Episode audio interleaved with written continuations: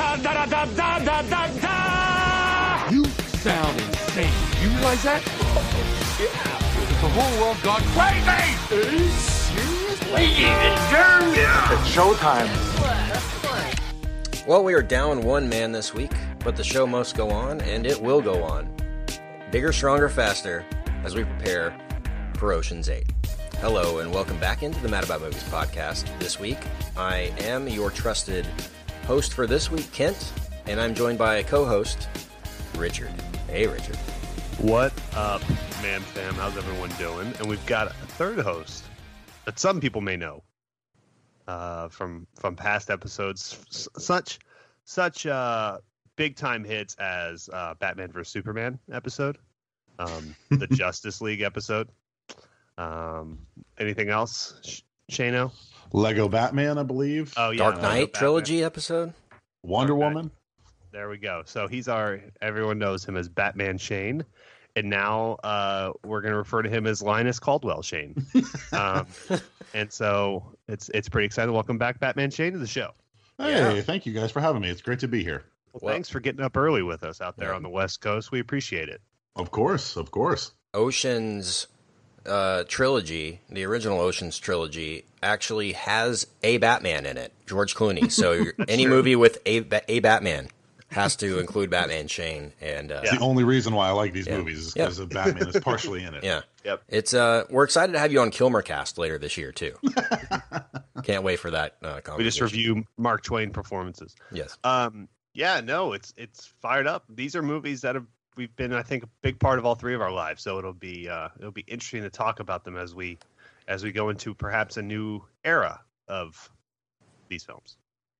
I uh, I agree, and I think it's a series that is prime for rebooting or sequelizing or prequeling or whatever you want to do. Uh, I think these are really fun, and I'm excited to talk about them with you guys. But as Richard alluded to, um, these have been a big part of our lives for a long time. Um, I'm not sure about Brian and, and his thoughts on this. Uh, maybe we'll have to get those next week after, when we talk uh, Ocean's Eight in our Ocean's Eight review. But uh, He's yeah, not allowed to watch heist movies. he's That's not. Yeah, it's Yeah. weird. It's really odd. Uh, must have Yeah. some some dark past with a heist gone wrong or something in his past. with this, it's a probation issue. I Yeah, know that. yeah. So. Um, well, nonetheless, well, it's all things oceans tonight. Uh, we're gonna hold movie news, rumors, rumblings, things like that uh, to next week, and uh, dive full into this retrospective um, and uh, talk all this. But yeah, as Richard alluded And- to, Hey, before we Yeah. get into it, though, we should be on. We're never nice to each other when we're not on the show, uh, but we'll be, and that's a bit that where we always make fun of. But I want to be sure to say, uh, Brian had a death in the family, so uh, condolences to he and all the all the gills out there. And uh, we uh, we love you, and uh, we hope uh, this time brings you peace. And our condolences uh, from from all three of us, because that's that's never fun. And and now we'll move on to being the sarcastic, horrible monkeys that we are. Well, from two of us. But, um, yeah, uh, Oceans is a series that I definitely um, remember fondly. I I think I've seen. I think I saw all of these movies uh, in the theater. Weirdly, Yeah. I don't know why. I don't know what you know. It was 2001 when the first one came out, I think, and I was eighth grade, maybe at that seventh grade. Uh, so I don't know You were what. a big Soderbergh fan Yeah, at I that was point. huge- Love really- Sex Lies yeah. and videotape. Yeah, I was really into Don Cheadle and his like uh, his Yeah, uh, his character his one act plays and things like that. It was really kind of a weird crowd that I was involved with in seventh grade. Yeah. But uh, Big Scott Caan guy. yeah, yeah, Well, Um, that part's that part lingers, bro. yeah. I'm still a Scott, Scott Caan guy. Uh, no, um, but you have the shirt. I'm a Scott Caan guy. oh, get it, Con, because it's a con. Oh my god! Can't believe they didn't play that up more in the ads. Scott Caan is back for another con. Ocean's Con 13. Um, exactly. it's, it's it's so dumb. It's so obvious that it's so dumb. That's probably um, what makes it so funny to us, which is the story of uh, every episode here. But anyway, yeah, we was, this was prime in our youth, definitely. Um, I, so I definitely had uh, a big experience with this and, and saw them all and, and absorbed them all and watched them many times since. and I'm excited to talk about them. I skipped school senior year, maybe junior year of high school to see Ocean's Twelve. Snuck out in the morning. Me and Trey Dennis. Worth a it. throwback name for you guys. Me and Trey Wow. Dennis snuck out in his Civic, and uh, he picked me up, and we went and saw Ocean's Twelve. Like and he was never bros. seen again. well, if that was your story. It's like, yeah, man, just went and saw Ocean's Twelve, and no one ever saw him again. Very odd way to go, um, or an awesome way to go. or an awesome way to go, depending on depending on your perspective. Um, but yeah, Richard, what are your um, memories of this and uh, general impressions of it, or, or This is- memories of it? this is one of my favorite uh, movie experiences. The first one, in that uh, I, I got kind of drugged to it. I think with my mom. Um, I, you know, I for some reason, and I was really involved in. This is it. Kind of came out right before I got crazy involved in in movies coming out and and all of that. But it was kind of that weird era where like we had the internet, but you couldn't really watch trailers yet. you know, eh, they were, you weren't as bombarded with marketing, and so I had no idea what this was about. I knew it was a remake of an old movie. I thought it was a love story. I was like, okay, yeah, we can go see that.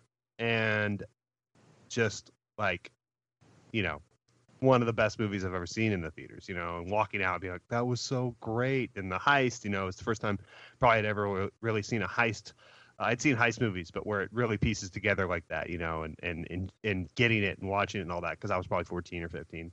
Uh, so then, yeah, super psyched for the second one. Cut school to see it, and uh, oh, I have I have a lot of hot takes on on Ocean's 12, and then uh, Ocean's 13. Yeah, just like at that point, I was I was in my like early to mid 20s, so I just like went and saw it with uh, with people. So yeah, a lot of uh, became a man, you know, over the course of the these three films, and and uh, I look forward to the the the new one. I, I like the cast a lot. I, I like the concept. It's you know I'm I'm because of Ghostbusters and because of something like Jason Bourne. You know you're kind of prepared to be. Ooh, maybe they took a little too much time off and. Maybe this script doesn't really get it. You know, I'm I'm like wincing Mhm. because of two things like that. Uh, but I would love for this to be awesome, and and uh, you know, I'm Team Rihanna, so I'm fired up for that. Exactly. Yeah, it has potential to be really fun. Um, Yeah. You know, it has potential to be Ocean's Eleven, but also has potential to be Ocean's Twelve or Ocean's Thirteen or How dare whatever. you. You know, there's there's various degrees you can go here. I have high hopes. Uh, I yeah, I agree with you. I like the cast. I like the um, the premise of the Met Yeah. Gala and all that, and making it kind of current and celebrity I like the- cameos and all that. I like the fonts. I know it's stupid, but like the marketing and everything is cool. the I like fonts. I the do. typography is sick. no, but it is. You know what I mean? You could. Yeah, no, yeah, the marketing is really good. The posters go cool and everything, and just the oceans. And we'll talk a lot about this, but just the oceans vibe that Soderbergh kind of established with that. I mean, he obviously played off the original Ocean's Eleven and uh, the the tone, but uh, it's just so cool and applied to almost anything. It's just so cool. Uh, you can do a sci-fi movie, you know, oceans and space, and then just everybody in spaceships and with that cool music and the fonts and everything. It works on almost anything. It makes everything really cool. There's like a a totally separate, and I'm sure Shane can talk about this, but like I'm, I'm sure there's a totally separate uh, process when making these movies. Of okay, first we, now yeah, principal photography's done. We got the uh, we got the uh, heist. We got all all everything shot. All right, now let's go make this an oceans movie in the editing bay. Right, like there's just something about how these things flow and how they they're crafted together and and all the score and everything put together that makes them quintessentially gives you that feeling of these movies that a lot of movies have tried to replicate with very little success. You know, um, Absolutely. There's the, there's like a special kinetic energy that Right. these movies kind of have, where the the movie just kind of ticks along at such a fast and fun pace, and it does it. It feels effortless as it does it. And I think you're right, Ken. I think a lot of movies have tried to do it, and they just can't quite get there. And I'm not 100 percent sure if it's. I mean, I think it's a it's a whole uh, combination of things. It's, it's partially the script, it's partially the chemistry of the actors, it's Steven Soderbergh directing. Um, but yeah, there's just something that feels different about these films that other heist films try to do, and they just can't quite seem to replicate. It's like when people try to knock off Quentin Tarantino. It's like you're close, but no. Yeah. It also helps to have.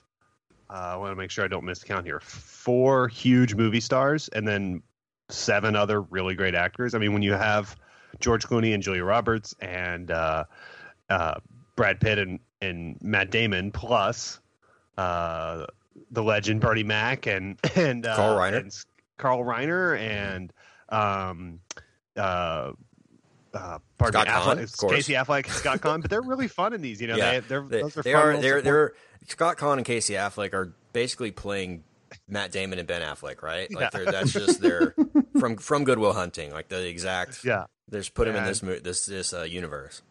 yeah I remember so- being so struck by how like many celebrities were in this movie. Like this kind of felt like the Avengers before the Avengers. Like that it felt like this Yeah. giant team up that you never thought you'd ever see. Exactly. Yeah, and Pitt. And there's probably nobody bigger than Pitt and, and Clooney back in the day, right? Who would that? Who would be the equivalent if they were to do this with uh, with a uh, a man cast again? Who would be the equivalent of the uh, the Clooney? I think it would probably and be like, oh man, who would it be? I feel like almost Damon would be the Bradley Brad. Cooper yeah, as Brad Pitt Dow- and Downey Jr. who's the who's the Clooney? Uh, Maybe Downey. Who's the I don't older? Know. Oh, John Hamm. I don't know if he's that No, well. I think it's I think it's Robert Robert Downey. Is the Yeah. is the because he's the such a Danny big- Ocean. Yeah, I think he's Danny Ocean. I think Matt Damon is probably now the Brad Pitt role, and then there's a Hemsworth or something that's the Matt Damon role. You know, mm-hmm. Yeah, get the get the middle Hemsworth, not like the not the good Hemsworth, but the middle one. That's Yeah. fine. yeah. And also Miley because it's 2018, you're definitely going to see The Rock and Kevin Hart in this in the remake as well. if it's an all male cast. Cyrus. Jennifer Lawrence is definitely the Julie Roberts part, right? We can all Mhm. agree on that. Uh, man, trying to think who else. And Post Malone, just throw him in there for No, you know, that's no good. apparent reason. I go George. I go American Treasure George Wallace and the Bernie Mac part, and then There maybe you go. maybe it gets better, but I do love Bernie in these. Yeah. Yeah, he's fantastic in these. Yeah, he uh, that that's a really fun role that he brings. The kind of uh, disgruntled former uh, car dealer that's been you know arrested fifty times for screwing people over, things like that. Uh, Oh, and really in fun. the in the Reuben character in the uh, in the in the Reuben character, I think it's obvious. I think we go Dave Letterman. as Elliott Gould, Yeah, we Yeah. give him the Elliott Gould part. We go With Dave his, with his chest out and like, you know, gold chains and whatnot. yeah, or we just kind of tweak it. Maybe he's like a Montana cowboy this time instead of like a, a casino, you know, a, a Jewish casino owner. We go like Yeah. Montana cowboy. But it's I think Letterman has earned that. I would love to see that. Let's let's crowdfund that right now. We only I'm, need I'm making the five Kickstarter hundred page million right now. dollars. Yeah, get that cast together. Um, but uh, you know, in reference to Ocean's Eight and anticipating that, I like how they've set it up where uh, you know they can do Ocean's Eight, Nine, and Ten if they ends up, this ends up being a trilogy. Uh, that's really smart um, to think ahead a little bit there. And also, I like that they're keeping it grammatically correct with Ocean's Eight being the numerical and Ocean's 11, 12, and 13 being the uh, a word spelled out, I guess. So um, that's a the attention to detail that you only get from Hollywood. I always Um, think it's yeah. so hard. If they do eight, nine, and ten, I'm gonna be I'm angry because even though that's cool, I love more Ocean's movies. Explaining the it's like Star Wars, explaining the order to your kids. Like, no, you have to watch 11 first. That's the Yeah. original, one. then and then you know, and machete Yeah. order of uh, oceans. Yeah. Yeah, it's already annoying to me. yeah. And uh, so apparently, you know, with this new one, Sandra Bullock is Danny Ocean's sister, something like that. Yeah. Yeah, that's why it's Oceans. Yeah. Still. So there is a Yeah. connection to these. It's not just uh, making I another s- one and calling I it won't that. say whom, but I have seen months ago, years ago, that some cameos from the original cast So Are in this? find out. It's co- So upcoming. maybe Clooney, maybe Brad Pitt or somebody is in this. Yeah, who, who do we think is the most likely member of Ocean's Eleven to make a cameo in this new movie? I would I say would say- Danny. I would say Clooney. Yeah. Yeah. Yeah, because he's related to the main character and uh and uh you know, so as all these big stars, these are the mo at most a Clooney movie. So I think it- and he's he loves Sandra Bullock, aren't they really tight? So I Mhm. don't know. Yeah. But it would be Gravity. be happy to see any of them. Yeah, be happy to see any of them. But the, I will say the name I saw that's in this was not Clooney. So You saw it on the uh, I cast saw list it or something. months ago, yeah, on something, and and I was like, oh, okay, that'll be cool. But yeah, I'm I all I know is from that first teaser. I don't even think I saw the second trailer. It seems like the, a trailer would be really uh, for one of these kinds of movies would kind of give away a lot in terms of like how they do the heist and all that. I really like to be surprised on uh, how they Same. reset every time because it's always the same kind of bit. You know, it's like let's go steal something or let's screw somebody over. But they I like how they refresh it and go about it in a different way. and I liked uh, Soderbergh doing this kind of thing with Logan Lucky last year, and doing um, a scaled down version of this, but with you know people in North Carolina that are low income, right? uh, and how would they go about this kind of a scenario? So I really enjoyed that as well, and and that had the same kind of energy that this had. And a big part of that, uh, Shane, and I'm sure you can attest to this too, is the score. I want to talk a little bit about that because Oh, um, absolutely. that's so much more apparent in Ocean's 11 and 13, in my opinion, when I on the rewatch than in Ocean's 12. And I guess that's a conscious decision, but the, you know, there the um, I guess the most cliche kinds of scenes in these movies are when everybody's standing around and they're plotting out what they're going to do, right? All of them in the room and they're all throwing lines out. Um, those scenes are cut together so well, like I said uh, earlier, and the music there gives them so much energy with that jazz music and the drums and bongos or whatever that's going off. Um, but in Ocean's Twelve, they're like one of the first scenes where they're planning it out. It's just them in a room, and it's just complete silence, and they're doing that same thing. And it's like, why isn't this working? Why am I not enjoying what this is right now? And um, so, I, definitely think uh, in the case of Logan Lucky, the same guy did the score, and they have that same energy. So I, I think it really does make a huge difference. Can you uh, comment on that? And what what your thoughts are on that? Absolutely. The score is done by a, a guy named David Holmes, and Yeah. I, am not necessarily super familiar with his other work, but you're absolutely right. He right. hasn't done much Um, else, honestly, or nothing. but it's- really Yeah. successful. His, this, yeah, it's all been flops except yeah, for these. yeah, really. Um, yeah, the scores for these movies are are so unique. You're absolutely right with the kind of the bongo drums, and again, I, it's just I think jazz. It's like cool jazz, you know. Absolutely. And it's like I think that those are like the secret sauce in the formula that makes these movies like we talked about earlier such a kinetic energy. Um, and it's the, the the scores for these is absolutely fantastic. If you're even if you're not a fan of just listening to film scores by themselves, I would definitely recommend give any of these film scores a, uh, just a shot and just listen to them on Spotify or whatever. They're absolutely fantastic, and they make even the most ordinary uh, activities like cooking or whatever like seem like you're you know Yeah. part of like an Ocean's Heist movie. So they're fantastic scores. Kent, you're You absolutely stop right. stealing ingredients uh, from your neighbor's house. yeah, uh, Dave Holmes, right? Yeah, last David movie Holmes, he yeah. did was Haywire in 2012. And oh, he's uh, busy. Uh, he was great on MTV as well. Dave. Hol- David, this is David Oh. Holmes. Yeah, Oh, sorry. I thought it was backup. Uh, Total Request MTV Live News. David yeah, Holmes. yeah, Dave Holmes. Shouts. Um. So yeah, I- I rank these movies. Uh, we'll go through them here, but uh, I rank these movies uh, 11, 13, 12 in, t- in order of favorite. Uh, what are you guys ranking? Shane, you go first. uh, for me it's 13, 11, 12. Oh, hot Wow, take. cool. That's a hot take. take. Whew, scorching hot take. Mine is equally hot. Uh, I go 11 first and then 12, 13. I go Go in order. Yeah. Cool. So are we all different? Every single person Yeah. has a yeah, different. We're all different. that is amazing. Be defending different movies. What are the chances of that? Um, but all of us have, except for Shane, Ocean's Eleven. So Richard and I. Um, Yeah. I, I just think that Ocean's Eleven, to defend my my case, uh, has the most clever heist of them all. The Agreed. most achievable, the most, the least like um, circumstantial. And there's so many things that happen in Ocean's Thirteen in regards to. Uh, um, when, oh, when they when the guy that they're sabotaging for the Five Diamond Award calls the front desk, how does he know they're going to call? You know that person's going to pick up or whatever. You know, there's so many little things that happen that they're counting on, and so many things happen at the same time with the dice being switched and the guy sitting down, and all. It's just so like outlandish that, um, and they're not really doing it under anyone's nose. It, it seems like they're doing it way more out in the open.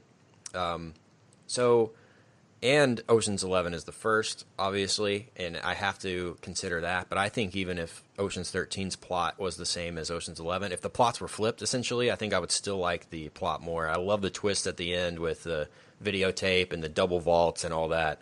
I think that was a really clever move, and there's two twists at the end, one with the SWAT team and everything in Ocean's 11 that I really enjoy. And every time I rewatch it, I forget about one of them, you know? Like I'm like, "Oh, that was a cool twist." And then you're like, "Oh, I forgot about that one," you know? And it really does uh, bring back good memories and makes me appreciate these movies even more. So that's why I like Ocean's 11. That's a good Richard, why is that your number one? Well, well, I'll just move on to Ocean's Twelve, and then and then Shane and defend Oh, okay. Ocean's Thirteen, Yeah, and then go. we'll Sure. go through a movie by movie. How's that sound? Yeah. I have Yeah. Ocean's 12 second. Um, here, here, here's my case, my controversial take. Take. I love Ocean's 12. A lot of people dislike it. Um, I think you have to do one thing with your brain when you watch it. You have to just forget it's a heist movie because the heist is uh, inarguably the worst part of the movie because it doesn't really exist, right? Uh, but it's endlessly rewatchable because I think it's by far the funniest of the three. It's really funny. So if you just watch it as a straight comedy and enjoy just the kind of weirdness of it and enjoy Europe, um, it's a I almost find it more rewatchable. I find it more rewatchable than 13 because uh, while 13 is a better heist, um, you know, you kind of remember the heist, but all the little quippy dialogue and stuff in, in 12 is great. And it has my favorite line in any of these movies when uh, Julie Roberts is pretending to be. Uh, uh, I find this a great philosophical question that I used all the time. She's pretending to be Julie Roberts. Julie Roberts' character is pretending to be Julie Roberts and uh, Tess. And uh, she goes, I don't know if I should do this. It just feels wrong. And Matt Damon stops what he's doing and looks at her and goes, like, morally or and i just think that's one of the funniest lines like like the fact that a character would have morals is so confusing to him Mhm. he's not mad or anything it's just like like more i just think that's i use that i use that line all the time anytime anyone says wrong this feels wrong uh which is often in my life. Um yahtzee. So anyway um i i love Ocean's 12 for that reason. I think it's a really I, it's it's definitely shoehorned. I, I believe the history of that film is that script was not written as an oceans movie and then they kind of pieced it into one. Uh, so there's that, but it's so funny. Brad Pitt is unbelievably awesome and movie starish in this, um, and there's just some great lines and and great uh, great character uh, kind of improvisations and things like that. So I just I love Ocean's 12. I it, I was very disappointed after I saw it, and over the last 12, 13 years have grown to really love it as a cable movie that's on all the time. So that's my defense of Ocean's 12. And now Shane, and it's my second favorite. I like I said, I go in order 11, 12, 13. Uh, but Shane goes 13, 11, 12. So it is your turn to defend Ocean's 13. And real quick, let me give you a little Pacino. Okay. oh, oh. Oh. Um, yeah, I, I mean, I definitely think that Ocean's Eleven is probably the best made movie of the bunch. But in terms of the the one that I'm going to sit down and rewatch over and over, it's always Thirteen. Um, I think for me, the misstep Well, that Ocean's someone who likes Twelve Justice. the the yeah the the reason why I think Ocean's 12 was a misstep for me is you know when you when you knock off a Vegas casino everybody's kind of on your side because who hasn't lost money in Vegas or whatever it, when you're when you're stealing art in Europe you're just kind of a criminal and it's a little bit Mhm. less likable than you know so when Ocean's 13 rolls around what I like about Ocean's 13 is a the the chemistry is so palpable that little glances, little looks, even one like one word lines between some of the cast members is funny because you just kind of know the history and the backstory. And then also they bring it back to Vegas and they're knocking off a casino. But in addition to that, they're not even stealing the money for themselves. They're just trying to essentially wreck Al Pacino's, you know, career or whatever. But I think, it, in a little bit of contrast to what Richard said, I think that Ocean's 13, at least for me, the quips and some of the funniest lines for me are in the 13th one. Even though I do think 12, I agree with Richard. I think it's kind of uh, unexpectedly funny. I think people forget how funny 12 is. I think 13 for me just has some of the best quips and the best. One one of my favorite scenes in the in 13 is uh, where Livingston is he's working on the the shuffle machine to rig 21 and he's trying to show it to uh, you know Danny and Rusty and uh, Mhm. Linus and he's explaining he goes okay so in blackjack the object of the game is is to get 21 as a score and Clooney has this beat where he looks up and he looks around at the rest of them like oh my god is that the is that how you play the game? I've, I've been playing it wrong my entire life. It's this sarcastic thing. And then if you watch brad pitt cannot he's he's doing his best to not break. So he keeps drinking from his glass because he's clearly chuckling and he can't hold it together. And that scene just kills me every time. Like it is such a funny scene for me. What um, what is the deal in all three of these movies with uh, Brad Pitt's character um, just eating and wiping the entire movie, like either eating a burger or like wiping his mouth with a napkin in almost every scene of the movie? or eating. There's one where he's on the phone and he's just eating chips as he's like talking into the phone. I don't know if I that was a think that- conscious thing that they did, but Yeah, I think like- that the, the joke kind of goes away like in the sec the, oh, in twelve and thirteen, but I do believe in Ocean's Eleven, every single scene Brad Pitt is eating something and that in every single scene. that little ending, you know, the little epilogue at the end or whatever it is, it's just him standing and you know eating a burger in a parking lot or whatever, meeting uh, Clooney or whatever uh, happens at the end. So yeah, I, just noticed that joke. I think essentially. I think, that's probably was- an inside joke or something. Yeah, I think he was coming off. I think he was coming off Troy or something when they made the first one, and he was like ridiculously shredded. Mhm. And so the joke was that this guy that's so kind of beautiful and cut from stone is just eating junk food the whole movie. I think that was why they did it the first one because he was just so stupid, like not believably in good shape. Uh, when they were the first ones. They're like, we'll just have him eat the whole time. That makes it funny. Like, what? How could this guy be in this good of shape that he just eats nachos? Like, they're literally planning a heist at one point. He's eating like ballpark nachos. Like, where did he even get those? Yeah, Uh, exactly. So I think that's why they started it, and then it, like Shane said, it kind of faded away as it as it went. I- and also in the scene uh, in Ocean's Eleven where they're waiting at the bottom of the stairs for for Julie Roberts, like the first time. I think it's like a funny continuity error where he's uh, Rusty's eating like a shrimp cocktail, but it keeps changing between a plate and a cocktail glass. So I Yeah. just love the idea that they did so many takes that Brad Pitt was like getting sick on shrimp, and they ran out of like cocktail glasses, so they had to move on to plates. Um, you know, poor guy. there's something for me for Ocean in terms of Ocean's 12. There's something oddly meta about it that they go for. They go all in on that meta idea that Julia Roberts can exist in this universe where Julia Roberts is playing a character, and there's just something that doesn't work about that to me. There's just something that they didn't quite get, even though they established in Ocean's Eleven that this universe exists with celebrities with that awesome scene with oh god, uh, all with, Reds. with uh Topher Grace, Josh Jackson. Topher Grace is low key MVP of all these movies. Yeah, he is. especially the second one. when they bring him back in Ocean's 12, it's pretty amazing. it's almost Yeah. like Kabbalah. Crap is a bit. doesn't even work. yeah. I Um, love her, man. I love her. he- Steven all like, Soderbergh's like, oh, let's uh, we really need to get the stars of tomorrow so that you know when we reboot this in ten years, we could bring back those people to be the Ocean's crew, you know, from that poker game or whatever. Uh, so it was Topher Grace, Josh Jackson, Shane West, um, Shouts. Holly Combs. Yeah, shout out. Got to stick together. Holly Combs from Charmed and Barry Yeah, that's Watson. Um, so, and you know, somebody made the comment on set that day, like this scene will never age. yeah. Um, I feel like Brian is with me on this. I don't know if you guys do are either, and he's apparently getting great reviews right now as uh, David Duke in that new uh, Black Klansman Spike Lee movie. But Yeah, the Spike but I think if you run Topher Grace's career back like ten times, like eight of the times he's a much bigger star than he is. Like I, you know what I mean? I feel like he only had a twenty percent chance of um, not being a pretty big star, and he somehow fell in that because he's pretty great in all his little. I feel like him and what was the dude from the OC that's in Mister and Mrs. Smith has that like kind of cameo. in Zach- Mis- uh, No, no, uh, uh, Oh, uh, What's Ed- no, I almost said Adrien Brody. That's not his name. Yeah, Adam- Um, Adam Brody. Adam yeah. Brody. Yeah. It's like we had him and Topher Grace, and we were like, we can't have both of you. We can only have one, and they both took a step back. Oh, we should be like, no, no, one of you is fine. Like I like because they're basically the same actor to me, but for some reason we have neither of them, and they're kind of a fun. Every cameo they're in, like in this, like you said, in the second, he's great in the second Oceans. He's so funny in it. I totally phoned in that Dennis Quaid movie. Yeah. I think if Topher had gotten the Spider-Man role that he was up for Yeah, instead of it's so Tobey much Maguire, better maybe for- he would have been a bigger star. Um, but he ended He- up he- coming back and being the the Venom that nobody liked, and that kind of buried him for a little bit. I think And right, he would have been a much better Spider-Man. he's fun in stuff like um, Predators. Did you ever see that? Yeah. One of the No, Predator he's- reboots that they I did. he was kind of fun in that. Was that the Robert Rodriguez one? I think so. Yeah. One that one of the ones that was done in the past ten years. I don't know which one. Uh, I remember him being there though. But yeah, the no, the one with Adrien Brody in it. all- Oddly, the one with Adrien Brody. Yes. Oh yeah. Yep. The confidence he says all reds with in the first one is so funny. Guys, guys, guys. All reds.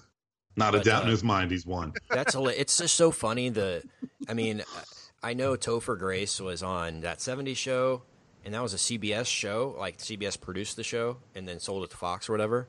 But uh, every other person in there was on a CW show, and Walk to Remember was produced by Warner Brothers, and Yeah, so this is produced by. Warner Brothers. So it's very like we need to promote our own guys, and these are the stars. Make these people the stars. You know, the it, you know credit that was what was big at the time, Dawson's Creek Right. and all, and all that. But uh, it's just funny. Look, Big at the that does not age well in terms of throwing back to these, and how does it age 15 years later? That's like I had forgotten about that scene, and it's like eight minutes long of them playing poker with those guys or teaching them poker. But uh, but yeah, that stuck out in Ocean's. The one thing that I forget about in that movie that's a misstep is probably the the uh, the decision to do that. But yeah, instead of just saying, Adrien- "Oh, he's teaching people in Hollywood uh, how to play poker," they had that uh, whole thing. But yeah, go ahead. Speaking of Adrien Brody, by the way, I, I read uh, somewhere once that that's in, in Ocean's 13. You know, Matt Damon wears that ridiculous nose, and they constantly refer to it as the Brody. Apparently, that was just a joke, but they were like, "Who has a big nose?" Adrien Brody, and they just literally that's why they, They called him took a Brody. they 'cause they're just took a of photo of him and like uh, modeled nose the nose after him. Nose the nose plays. plays. Yeah, that that's a funny swerve. Um, Yeah, I guess Thought it's that- in. Uh, yeah, I guess it's in Ocean's Thirteen where they're like, "All right, so we need who's going to be the high roller," and then they cut to the private jet, and Damon comes out with the with the uh, weird nose, and you're like, "Oh Yeah, my gosh, like- this is going to be crazy," and then it And the ends up being Evil, like, ends up being uh, the uh, the Chinese guy. the Doctor Evil Yeah. fancy. yeah, Mr. Wang would like you to know he Yeah. was waiting for seven minutes. yeah, exactly. That's a great swerve uh, by Soderbergh. Great Um, vintage season out of Ellen Barkin too. You know, kind of threw it in the Wayback Machine one more one more time. Beautiful. Totally. Uh, let's see. There's a lot of stuff uh, in terms of choreographing this stuff that I always am impressed with on just the sheer scale of pulling some of these scenes off and how many little elements you have to shoot. I'm sure Soderbergh just has, you know, flashbacks to that and just how many little, oh man, we didn't shoot the guy holding the poker chips in the exact moment. You know, uh, there's just so many little things when you're coming when it comes to pulling off a giant heist like this in the third act, especially in Ocean's 13, that it's just the sheer, um, the sheer scale of, of making pulling all this off cinematically is is always impressive. That's probably why you don't see more big heist movies, and when you do see them, it's like Hell or High Water or something, just because there's so much, especially with the casino and all you have to do. It's impressive, and I'll, that's why I'll be very surprised and pleasantly surprised if Ocean's Eight uh, has that same scale to it. That You're uh, right, this though. did. Can and and kind of plays off Shane's point.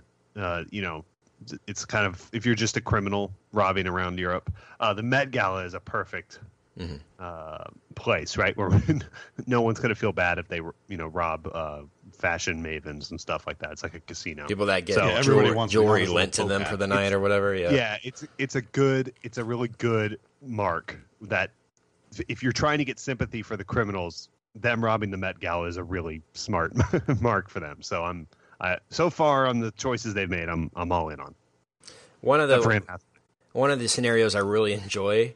Um, I actually do really enjoy the five diamond thing and the sabotaging the guy with the five and switching him out with Carl Reiner.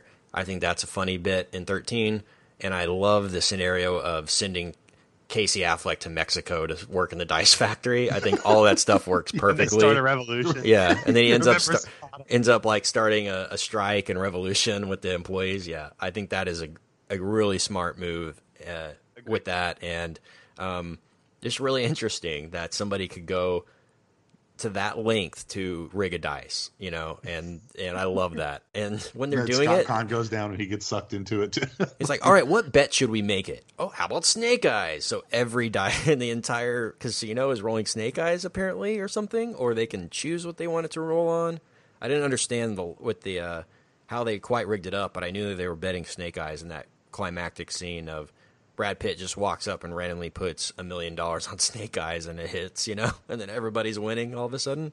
Yeah, I think they just when they have like the lighters like held out straight over the table and they're clicking like not making it hidden at all. It's funny. Uh but but yeah that um i i love that rigging of the dice and rigging of the machines and and um rigging of the slot machines especially. I i really liked that uh plot in uh, oceans 13 as opposed to oceans 12 where it's all right, we're gonna lift up this house with hydraulics, and then we're gonna like shoot a gun with a rope down to, you know, figure out a password of a vault, and then steal a tax document. You know, it was a very different kind of heist, but um, not. It didn't work for me quite as well as, as some others. But I, I, man, it's risky. You know, they could have just done Ocean's Twelve and done Ocean's Eleven again in a different casino, right?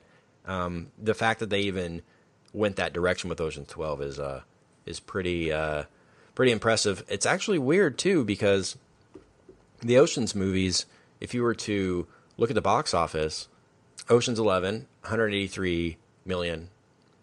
Um, Ocean's 12, 125. Ocean's 13, 117. So I thought Ocean's 13 actually was a rebound movie, and they actually ended up making a little bit more because Ocean's 12 was not as well received critically as uh, the others. So it's actually the opposite. And those aren't really sequel worthy box office numbers, but they have to have been when DVDs were a thing, the most DVD purchased movies of all time, like all up in that, uh, especially the first two because DVDs were more of a thing. So uh, that's probably why they got sequels because I'm sure they sold so many in home video. I yeah, I, man, this Absolutely. is one of the I'm more sure you're right. one of the most rewatchable series Oh, ever yeah. of all time. Also, the reason they're in Europe too, the second one's weird because A, it's an existing script, and B, I believe, I think I had this right, and it's kind of funny because you can notice in the haircut and everything, um, is that Damon was doing a Bourne movie at the same time. So that's why they're in Europe for the second one instead of a casino. He's filming Bourne Mhm. and Linus back to, like every other day, which is really funny because he's like jacked and has the the Bourne like military crew cut, but Mhm. he's then like the dumb rookie on the. and It's just fun. It makes it funny to funnier to watch. But uh, yeah, I think that's part. It was like it seems like the second one was really pieced together. Like we have to have this out next summer. So how do we do it? Um, kind of like the Arrested season four. Uh, but I, I think as a co- comedy, it works so well. Yeah, I like the the notion of them in Ocean's Thirteen of going back to Benedict for help too. That's a really cool scene too. When they uh, the drill breaks down, they need the money for the drill. Who do we know? Still screwing it. Yeah, but Mhm, Benedict yeah. trusts them because he knows that they can pull off the heist because he robbed them, him already, right? So it's a really cool thing to see that uh, them going to him for help and then them screwing over Al Pacino. Um, it's funny that they made they made his name Bank. Like really, like we're gonna rob a bank in the in Ocean's Thirteen. They couldn't have been more subtle with that, like the, the bank hotel, right? Willie Bank. Okay. Ah, I see. Oh, Whoops. wow, that's real. That's that's that's deep. That's deep. I like that. Um, the other thing that I love too about bringing uh, Terry Benedict back in, in Ocean's 13, right, is that one of the things that I love when you rewatch the movie a couple of times is that you know he insists that they steal the the diamonds or whatever, Mm-hmm. and when you watch the film the first time, they make it seem like oh they haven't thought about that and they can't do it or kind of whatever. But when you watch it again, every single time the diamonds get brought up, uh, Brad Pitt is smiling, his character's smiling, and you realize when you rewatch it, it's because they've definitely already thought about the diamonds and they already have a plan in place to steal them. Mhm. Um, but I just I love rewatching that where you're like, aha, they are like whether they were going to bring Terry Benedict in or not, they were definitely going to steal those diamonds, and it works out perfectly at the end. You know? Yeah, and it, it, it's funny because he's like, uh, he's like, okay, I'll only do the deal if if you steal the diamonds. Like, wait, why? Why? Because you know they were gonna steal them. He goes, wait, I don't care if if you give them to me. I just want them to get stolen. So he gets pissed off, right? And like, oh, okay, yeah, yeah, fine. That's in that case, yeah, Also, great great scene in that movie at the end where he's like. He's on Oprah, and it's just, Yeah. you know, Oprah's like, "You're an angel," and he's just struggling to find the words of like, "Well, you know, the kids, they gotta, you know, like what, like, I did not want to give up my seventy-two million dollars." Yeah. Man, I really enjoyed uh, Don Cheadle in these too, and um, I like the character of him playing the tech guy and taking out the power in Ocean's Eleven, um, doing this sub-sonic lift hydraulic thing in Ocean's Twelve, and in Thirteen doing the drill to cause the earthquake scenario in the uh, hotel. I like I like his role, and um, yeah, I just like that. Who who's your least favorite Ocean's crew member? Least necessary. Oh, I would say it's probably Elliott Gould, right? Least necessary, Reuben. At least he funds In it, Ocean's though, in the 11 first one. yeah, He in the first- fund it. Right. But he's just kind of standing around, just like Yeah, I know. I don't know. I think the most forgettable member of uh, Ocean's the, of the crew is um, Livingston, the guy. I, what- Yeah. Yeah. Eddie Livingston Joe. Jemison is his name, but he's Yeah. like the yeah, he's like the the tech guy or whatever. He's always running the computers or whatever. Very nervous. Yeah, Yeah, he's crucial but forgettable. It's it's tough. I don't know. Right. Uh, they're all they're also so great. Also, like the adjunct uh, member of it, uh, Eddie Izzard's Basil, right? Mhm. Isn't that his name? Mhm. Kind of their like uh, he's an adjunct professor at the Oceans University. Uh, yeah, there's I think I've always thought stuff. the, the the in terms of what they bring to the heists, test. I, th- I think the Affleck Scott Caan characters, you could do what they do with one guy. There's no need for two people That's to be true. pulling around a cart everywhere to be. Yeah, but it's funny when they fight. yeah so it, we'll it, it is it is a good um, You're like a a, little bit, girl. yeah. I mean, if it really, if you're talking about, okay, when they're recruiting people, they should say to themselves, okay, how necessary is this person? Because we're essentially giving them 20 million of the dollars to be involved in this. It's like if you're just standing around and you're not essential, you need to get out of here. I hope they Yeah, do it's that kind in of a 8. Very they, socialist organization they have. That the fact that Clooney gets the same cut as a Scott Caan is is impressive. It's Yeah. kind of uh, very progressive. It is. It's like, wow, there's there, there's unity in this world. We can all just split right down the middle. I, I think it'll be funny in Ocean's Eight if they like recruit 13 women and they they cut you know five of them because they're not essential and it ends up being Ocean's Eight. I think that would be a funny uh, swerve too. Um, This is this is too many people. They yeah, yeah. Like, Three of them got listen. Like who who's essential? Raise your hand. How are you essential? You have to explain like what you're bringing to the table. It's like, listen, I I hold the thing for the guy. Like, no, get out of here. Uh, that that is um that is always an interesting note is how they decide to split the money and give Benedict a cut. I think eventually or whatever or pay back the interest in double. Yeah, and then they they're just they like donate it. They donate it to the uh, and the third one they donate it to the Oprah charity. yes. Yeah, he funds their drill or whatever when it breaks in Ocean Mm-hmm. 13, so they have to double his investment. And then they they do and donate on his behalf, and then he has to go on Oprah and say, you know, that casino business is doing well. He does that in a really weird way. And he's that? like, uh, "I need you to pay me back the money you stole from me, plus the, the thirty six percent interest." you know, like what? They they they don't debate the uh, the thirty six percent interest or whatever the the money that they don't have. They just kind of accept that, like, yeah, well, yeah, this is business, you know. It's it's gonna it's gonna be interest on a, on any kind of cash transaction. So you know, like, they don't just pay him back the money they stole. They they abide by the the notion of we have to pay it back plus interest. Uh, that's always a, a funny thing to think about too. And you can just be happy with this hundred million, even though he got paid back by the insurance, right? I think that's why he wanted the interest money, right? To pay himself back. Um, the Night Fox. What do we think of that plot line? Uh, mainly in Ocean's Twelve, but um, they bring it back It's in a thirteen. very disappointing. I mean, it's funny. You know, it's the worst of the kind of adversaries uh, Mm-hmm. because he's he never has a chance. You kind of find that they're they're playing him the whole time, which is a funny quirk, but it's a letdown after this masterful heist uh, in the first one. But I find the heist in the third one, while it has its fun points and and the fact that they're you know Damon's dad is the ultimate cover, and they have uh, Marty Funkhauser. yeah, Marty the Funk Man comes in. He should have just been Marty Marty Funkhauser. Like that would have been incredible. Jerry, good to see you. Hey, LB. George, Brad. Hey, yeah, he comes in. Danny, would you like to hear a joke? um,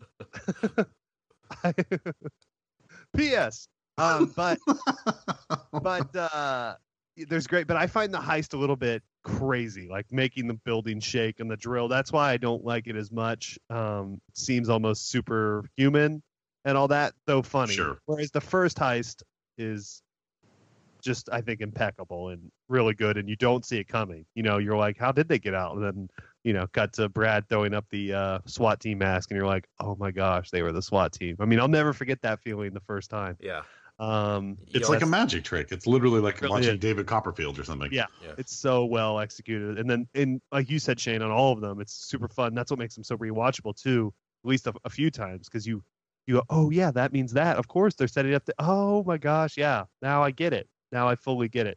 Um, the second one doesn't have that with the Night Fox because it's just like, oh, by the way, all the stuff you were stealing, we already had, and we were just distracting you, and we had eyes on you the whole time. That's a huge letdown of a heist. Uh, so I, I grant you guys that point. But but man, the second one is is so beautiful too. It's so well shot. You can't beat Soderbergh just like Mhm. camera pointing around Europe. There's nothing nothing better than that. Yeah, No, absolutely. absolutely, I agree. It is a gorgeous looking film for sure. I like something about Ocean's 13 and the fact that it's more of a Robin Hood steal from the rich, give all his money away to everybody, and everybody wins scenario, rather than just stealing it and um, the oceans people getting the money.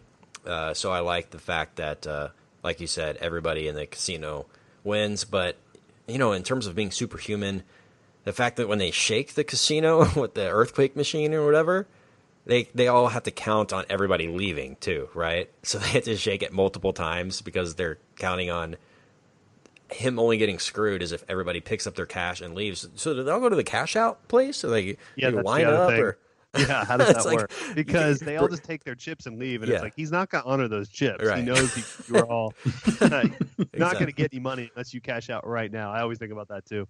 By the way, underrated character, maybe the best character in all the movies, is um, Brad Pitt's uh, earth earthquake expert bro, where he dresses like Steve Irwin, Yeah, basically, or something. Yeah, David Foster exactly. He puts a seismologist but- like in his Yeah. office thing. You want to his- you want to put yourself to good use? You should hit the table. I don't gamble, not with people's lives, sir. I think I think Rust Rusty's my favorite character. I think I like him more than Danny, and Linus is great, but Rusty is such an awesome character. I wish Brad Pitt would do more. I'm just going to be Brad Pitt and be fun movies, and uh, Mhm. you know, less uh, the assassination of Jesse James kind of stuff. But I, I mean, he's a great. He really is a great actor. But it, gosh, it's fun to be him. Watch him just do it. Yeah, I really like uh, Matt Damon's character Linus too. Uh, so funny. uh, they kind of tried to do that with like with the informant or something like that, trying to do Yeah. that same kind of Mm. tone for Matt Damon. Yeah. And what was the new the movie last year that flopped that we saw?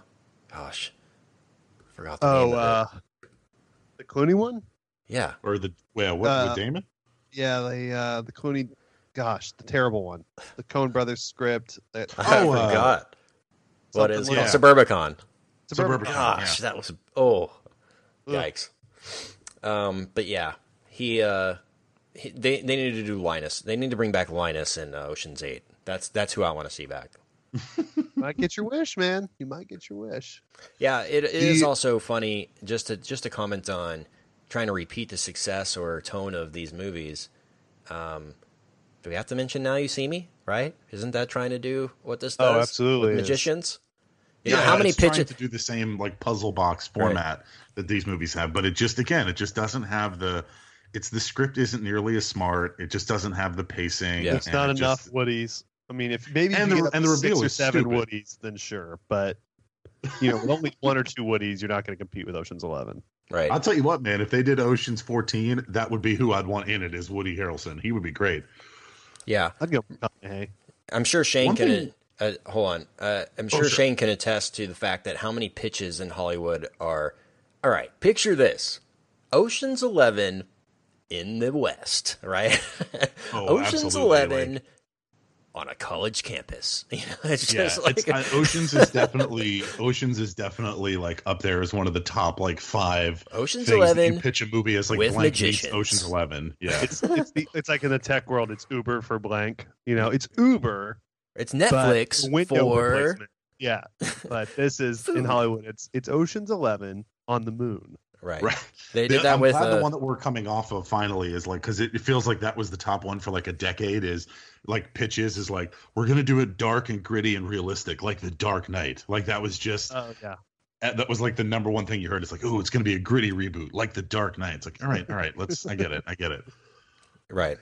Yeah. Yeah, that, that, that Dark Knight Captain Planet was a little too violent. for me.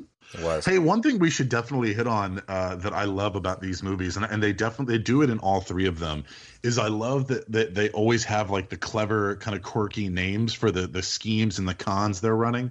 Like the I think the most famous one is in Ocean's Eleven when they're they're him and uh, Ru- Ru- uh, Danny and o- Rusty are at a bar, and he's talking about knocking off the casinos in the beginning, and he's like, "Oh, you're going to need a, we're going to have to do a Jim Brown, we're going to have to do a, you know, a Molly, a this, that, or whatever," and like it forces you to go on the internet and like look up what they're talking about, and then when you kind of read it, you're like, "Man, these are so clever! Like, who comes up with the like these names and stuff?" Um, but I just, do you guys have any thoughts on that? I just, I always love like. I, I remember seeing the movie and then looking them up, like, dude, how clever is that? Like the Jim Brown or the this, the that, you know? Yeah, the sum, the sum of the greatness of of especially Clooney and Pitt, and then it's countered by uh, Damon's kind of much more green person is the experience they have and the calmness they have in all situations. Like, oh yeah, we're gonna have to pull a like the the idea that they have done hundreds of these huge heists before is hilarious and been in jail once, you know, and like it's so funny to me. Like, yeah, they're just completely calm and no matter what. And if you throw something at them, they've already planned for it three weeks ago and great. And then you have the kind of panicked, equally talented but less experienced crook and Damon the, to counterbalance that is really funny. There's also just some really clever, easy setups by Soderbergh here in Ocean's Eleven, where the uh, the little dude goes in the vault and he's trying to do the backflip onto the uh, ser- you know server thing, and his, his hand gets stuck, I think, and they're doing the charge right. They're trying to blast the door. That whole just build up tension that they build up is uh, is really easy and clever, and just small things like that that you can add to these movies that a lot of directors don't. Just like those um, those little moments of anticipation that uh, that makes these movies even more energetic. But but yeah, Did you check the batteries on that? Yeah, of Yeah. course I checked the batteries. Yeah. yeah, exactly. It's uh speaking of the Dark Knight, it's a little bit like that. Um, when he blows up the hospital. Okay. yeah. Um, anything else on these guys? Anything else you noticed? Um, I just on this rewatch, I just really love Carl Reiner what he brings to the table with these, and um, always forget about that. And let's see. Um, looking at my notes, looking at my notes. Um, that's all. I guess just upping the stakes from Ocean's 11 to Ocean's 13 is something I had written down in terms of, uh, you know, all they had to do in Ocean's 11 is kind of surveil the casino and um, memorize what people do and then do that. But in Ocean's 13, it's the most secure vault of all time. It's got impenetrable glass. It's all these. There's like a list of 50 things that they normally would have done in Ocean's 11 that they can't do in Ocean's 13. It's just upping the stakes and everything. Uh, I really appreciated. So, any other thoughts, uh, Batman Shane, on anything here, Richard? Before we uh, No. talk Ocean's Eight next week, any anticipation for that or hopes? I'm excited. Absolutely. I mean, I think. Oh, sorry. Go ahead, Richard. No, you're good, Shane. I'm, I'm Okay, excited. Yeah. Yeah, I'm thoroughly. I, when they first announced it, I was super excited because I think what makes these movies work is the chemistry of the cast and the cleverness of the scripts.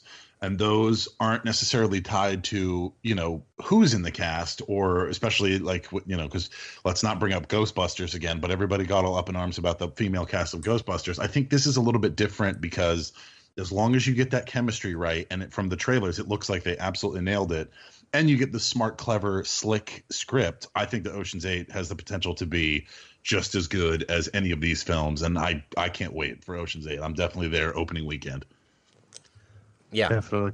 it got Gary Ross at the helm this time, not Steven Soderbergh. Yeah, hit or miss.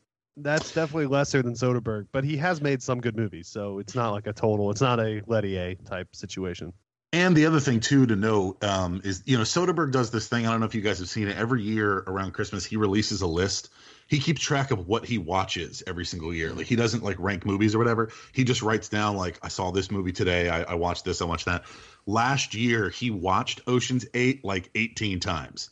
So I guess what I'm saying is he was definitely involved in the editing process and probably the you know kind of making suggestions. So even though he's not at the helm, I definitely feel like you're gonna get a little bit of that Soderbergh feeling because he was help shaping and crafting the film in the edit room.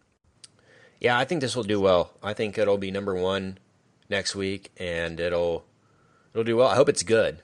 Um, the only thing that could really tank it is if it's bad and it's just getting horrible word of mouth. But uh, I think if it's uh, if it's well received critically, I think it'll it'll do well, and They've it timed might. it really well. Yeah.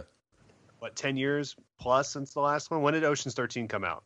2007. 2007. Yeah. Yeah, so perfect. It's You know, 11 years and, uh, later. Hey. And also super smart of Warner Brothers when you think about it. I mean, really, Ocean's Eight is the only big release that Warner's has this entire summer, um, which I think is smart because you know Disney is just dominating at the box office from Avengers to Solo to uh, Incredibles.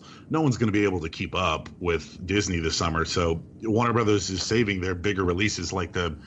Uh, the, what's the long-winded the Harry Potter spin-off Mhm. or whatever the good and then, Fantastic uh, Beast and something. yeah, and then Aquaman is coming out like later towards the end of the year. So super smart of them to just only release this during the summer and let Disney kind of, you know, dominate uh, for the next couple of months.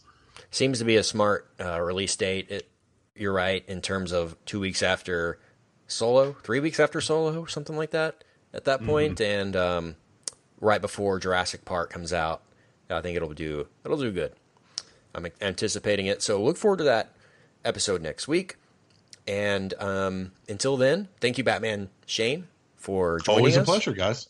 We'll see you on our next Batman uh, related episode, I'm sure. Which is what's the next one? You said Aquaman. Aquaman comes out around Christmas, I believe, or maybe it's Thanksgiving. Um, yeah. So you know, So- but so, yeah. uh, we, we'll see. I don't know. I've heard I've heard interesting things. I've heard, you know, I know Richard laughs because I say this every single time, but I've I've heard from sources who have seen cuts Oh, of yeah. Aquaman that it's good so That's far. got some good buzz. Cool. I believe. I know, I know. I will admit right now, if if I'm wrong, I will publicly eat crow on on the episode. But uh, Dude, I'm the just buzz is good. The buzz, The buzz is is good on good. this. I'm bullish. I'm bullish. Awesome. Yeah, I hope it's good. That's all you can hope for. Yeah, that's that's all you can say. Yeah, just- I hope it's good, but you don't know. Okay, thanks so much for joining us again, Shane. Where can we find you online? uh, on Facebook, uh, I don't really do a lot of social media stuff, but you can be my friend on Facebook, and a number of uh, Mad About Movies fans have, and uh, it's always nice to to meet new fans and talk to you guys. And I mean, you, your fans, not my fans, but uh, you know, find me on uh, Facebook, and we'll be friends. I'm a fan of you, Shane.